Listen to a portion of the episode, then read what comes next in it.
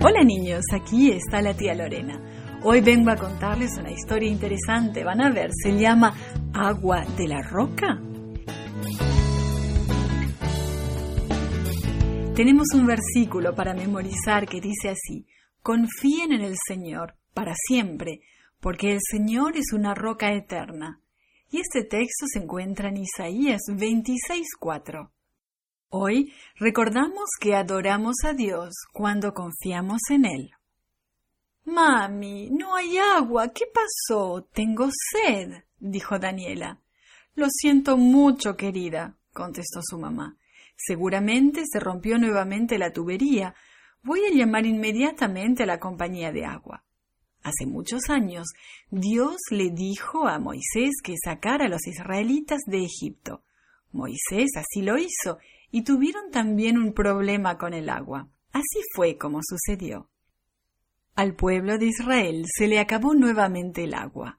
Así que comenzaron otra vez a quejarse contra Moisés, diciendo ¿Por qué nos sacaste de Egipto para morir en este desierto? No hay nada bueno para comer aquí, tampoco hay agua para beber. No se quejaron solamente una o dos veces. Una y otra vez murmuraron y se quejaron cada vez más fuerte. ¿Cuántas veces había escuchado esto Moisés? De hecho, la gente se había quejado de no tener agua en ese mismo lugar cuarenta años antes. En esa ocasión Dios le había dicho a Moisés que golpeara la roca y entonces había salido agua, litros y litros de agua y siguió brotando de la roca todo el tiempo que el pueblo permaneció allí. Y allí estaban nuevamente quejándose porque no tenían agua. En vez de confiar en que Dios supliría sus necesidades, murmuraron y se quejaron. Y Moisés, como siempre lo hacía, se volvió hacia Dios en busca de ayuda.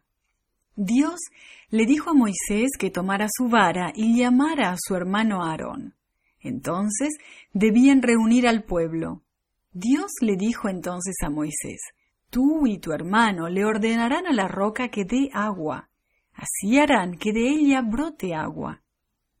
Moisés había sido paciente por mucho, mucho tiempo, pero después de cuarenta años de escuchar las quejas de los israelitas, se impacientó y estaba enojado y cansado. Seguramente tenía calor y estaba también sediento. Cualquiera haya sido la razón, olvidó lo paciente que Dios había sido siempre con él. Olvidó cuánto le había perdonado Dios y la forma tan bondadosa como Dios lo había tratado. Y en su enojo Moisés no estaba listo para mostrar bondad ni hacia el pueblo ni hacia la roca. Seguramente se sintió con ganas de gritar y dar patadas. Escuchen, rebeldes, gritó Moisés a la gente. ¿Les hemos de sacar agua de esta roca? Pero no le habló a la roca como Dios le había mandado. En lugar de ello, alzó la mano y golpeó la roca dos veces con su vara, y Dios hizo que brotara el agua. Tal vez Moisés se sintió complacido consigo mismo por un momento. Tal vez hasta le habría gustado seguirle gritando a la gente por más tiempo y quizás hasta le haya agradado golpear la roca. Pero Dios habló nuevamente con voz dulce y calmada. Moisés, no confiaste en mí, no me honraste ante los ojos de los israelitas. Por esa causa, no vas a llevar a este pueblo a la tierra que les voy a dar. Inmediatamente Moisés se dio cuenta de lo que había hecho. Él también se había olvidado de confiar en Dios había olvidado la gracia perdonadora de Dios, su paciencia, su amor y su perdón. Hasta se había olvidado por un momento quién había enviado el agua.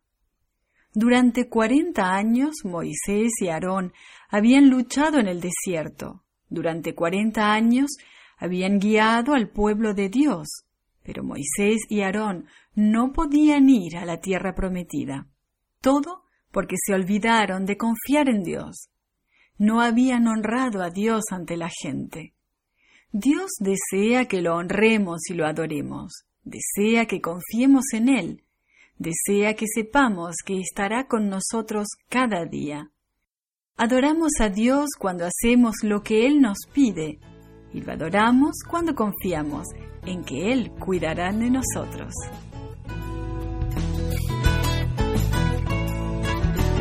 This podcast is read by Lorena Meyer for Gracelink.net. Created and produced by Falvo Fowler. Post produced by Faith Toe at Studio El Piso. The theme music is by Clayton Kinney. For more information, please visit Gracelink.net.